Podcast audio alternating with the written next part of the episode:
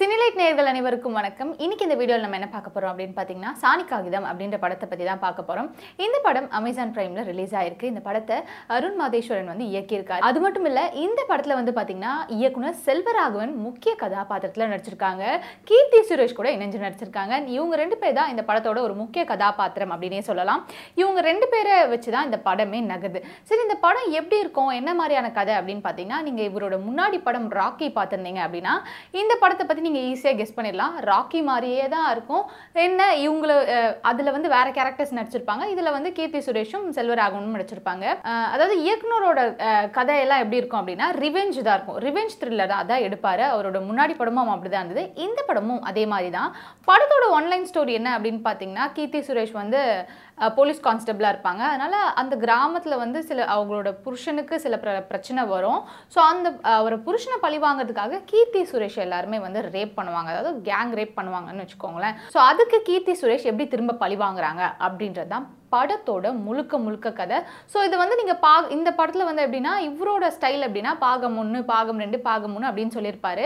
So உங்களுக்கு பாகம் ஒன்று பார்க்கும் போதே பாகம் நாலில் வந்து அதாவது கிளைமேக்ஸ்லாம் என்ன நடக்குது அப்படின்றது தெரிஞ்சிடும் அண்ட் அதுவும் இல்லாமல் எப்படின்னா இவரோட படத்தை பொறுத்த வரைக்கும் ஃபஸ்ட்டே வந்து என்ன அப்படின்னா ஹீரோங்கெல்லாம் பயங்கரமாக அடி வாங்கிடுவாங்க. அவங்களுக்கு லைஃப்பில் எல்லாத்தையும் இழந்துருவாங்க. ஒரு ஃபஸ்ட்டு பாட்டிலே இந்த மாதிரி இழந்துருவாங்க.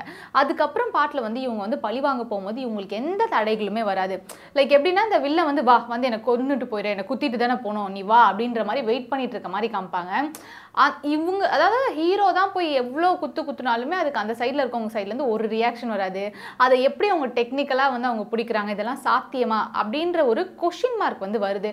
ஓகே ஃபர்ஸ்ட் படத்தில் ஓகே அது நல்லா தான் இருந்தது. ஆனால் அதையே கீப் ஆன் பண்ணிட்டு இருக்கும் போது இந்த கேள்வி ஒன்று வருது.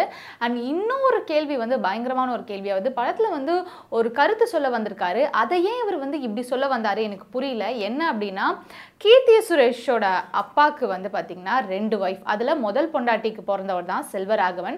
ரெண்டாவது பொண்டாட்டிக்கு பிறந்தவங்க தான் கீர்த்தி சுரேஷ். ஸோ இது வந்து முதலே தெரியாது அவங்களுக்கு இவருக்கு இவர் வந்து ரெண்டு பொண்டாட்டி வச்சிருக்காருன்னு யாருக்குமே தெரியாது. ஒரு கட்டத்தில் கீர்த்தி சுரேஷும் கீர்த்தி சுரேஷ் அம்மாவும் போய் நிற்கும் போது தான் வந்து செல்வராகவன் அம்மாவுக்கு உண்மை தெரியுது. அப்போது செல்வராகவனோட அம்மா என்ன பண்ணுறாங்க மண்ணை தூக்கி போட்டு சாபம் கொடுக்குறாங்க. உன் குடும்பமே எரிஞ்சு நாசமாக போகும். உன் குடும்பமோ தலைக்காது. உன் வாரிசே நிலைக்காது அப்படின்ற மாதிரி சாபம்லாம் விடுவாங்க. ஸோ இந்த சாபத்தை வச்சு தான் இவர் இந்த கதையே நகர்த்திட்டு போயிருக்காரு. என்ன அப்படின்னா நம்ம கிராமப்புறங்கள்லாம் சொல்லுவாங்க இல்லையா?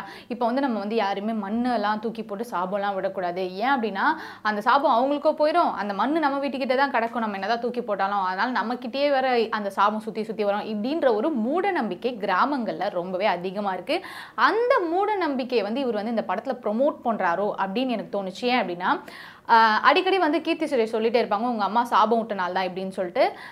அதே மாதிரி செல்வராகவனும் ஒரு சீனில் வந்து எங்கள் அம்மா சாபம் நாள் தான் இப்படி ஆகுதுன்னு சொல்கிறேன் ஆனால் நாங்களும் ஒன்றும் நினைக்கல. ஒன்றும் வந்து நல்லா வாழலை. எங்களோட குடும்பமும் செழிக்கவே இல்லை.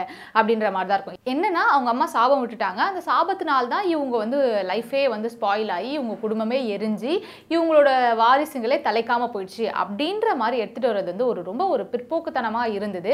சரி அது ஓகே படம் தானே அப்படின்னு பார்த்தாலுமே என்ன புதுசாக காமிச்சிட்டாரு அப்படின்றது எனக்கு ஒரு கேள்விக்குறியாக இருந்தது. ஆனால் படத்தில் வந்து பார்த்திங்கன்னா மியூசிக் ரொம்பவே வந்து என்ன சொல்கிறது அந்த படத்துக்கு என்ன தேவையோ அது மாதிரி ரொம்ப த்ரில்லாக ரொம்ப மைல்டாகவே இருந்தது. அண்ட் மேக்கிங்கை பற்றி கண்டிப்பாக நம்ம சொல்லியே ஆகணும். என்னதான் திரைக்கதை வந்து அவ்வளோ பவர்ஃபுல்லாக இல்லை அப்படின்னாலும் படத்தில் மேக்கிங் வந்து வேறு லெவல் மேக்கிங் தான் இந்த படத்துக்கு ஒரு மிகப்பெரிய ப்ளஸ் அப்படின்னே சொல்லலாம். முக்கியமாக நம்ம வந்து சினிமாட்டோகிராஃபரை பாராட்டியே ஆகணும். அதை தாண்டி வந்து பார்த்திங்கன்னா இயக்குனர் செல்வராகவன் அவர்களையும் கீர்த்தி சுரேஷும் பாராட்டியே ஆகணும். ஏன்னா அவங்களோட நடிப்பு வந்து இந்த படத்தை இன்னும் கொஞ்சம் தூக்கி வச்சுச்சு அப்படின்னே சொல்லலாம். கீர்த்தி சுரேஷ்லாம் சில இடத்துல வந்து அவங்க ராவாக அந்த பேட் வேர்ட்ஸ்லாம் யூஸ் பண்ணும்போது அப்படியே ஒரு பவர்ஃபுல்லாக இருந்தது. அண்ட் uh, அந்த ராவாக நிறைய சீன் வந்து கொலை பண்ணுற சீன்லாம் பயங்கரமாக காமிச்சிருந்தாங்க. அது எல்லாமே ரொம்ப பவர்ஃபுல்லாக இருந்தது. படத்தில் நான் வந்து ஒரே ஒரு ட்விஸ்ட்டாக இல்லை வந்து ஒரே ஒரு கேள்விக்கு தான் ஆன்சர் தெரியிற மாதிரி நான் வெயிட் பண்ணிட்டு இருந்தேன் பர்சனலாக என்னென்னா இதில் வந்து கண்ணு தெரியாத ஒரு பையன் இருப்பான். அவனை வந்து ஸ்டார்டிங்கில் வந்து கெட்டவன் மாதிரி ப்ரோ போர்ட்ரே பண்ணியிருப்பாங்க. கீர்த்தி சுரேஷ் கிட்ட தப்பாக நடந்துக்கிட்ட மாதிரி. ஸோ அந்த கேள்விக்கான ஆன்சர் எனக்கு தெரியணும் அப்படின்றதுக்காக மட்டுமே தான் நான் இந்த படத்தை ஃபுல்லாக பார்த்தேன். ஏன் அப்படின்னா அதை தாண்டி படத்தில் வந்து என்னை ஃபுல்லாக பார்க்குறதுக்கு வேறு எதுவுமே இல்லை. ஏன்னா நான் ராக்கி பார்த்துட்டேன் அதே ராக்கி மாதிரி தான் வந்து ஃபுல்லாக வெட்டு குத்து வெட்டு குத்து ரிவெஞ்ச் அப்படியே தான் இருந்தது. அதே பேட்டர்னாக தான் கிட்டத்தட்ட இருந்தது. பட் மேக்கிங்க்கும் சரி கீர்த்தி சுரேஷோட நடிப்புக்கும் செல்வராகவன் சார் நடிப்புக்குமே வந்து ஒரு வேற லெவல் ஹேட்ஸ் ஆஃப் நம்ம கொடுத்தே ஆகணும். நீங்களும் இந்த படத்தை போய் அமேசான் ப்ரைமில் பாருங்கள் உங்களோட கருத்துக்களை மறக்காம கமெண்ட் பாக்ஸில் கமெண்ட் பண்ணுங்க. அண்ட் முக்கியமாக இந்த படம் வந்து ஒரு ஃபேமிலி ஆடியன்ஸாக உட்காந்து பார்க்க முடியுமா அப்படின்னு கேட்டால் ஒரு மிகப்பெரிய கொஷின் மார்க் தான். ஏன்னா நான் சொன்னலே அந்த படம் வந்து ஒரு ஏ சர்டிஃபிகேட்டட் படம்.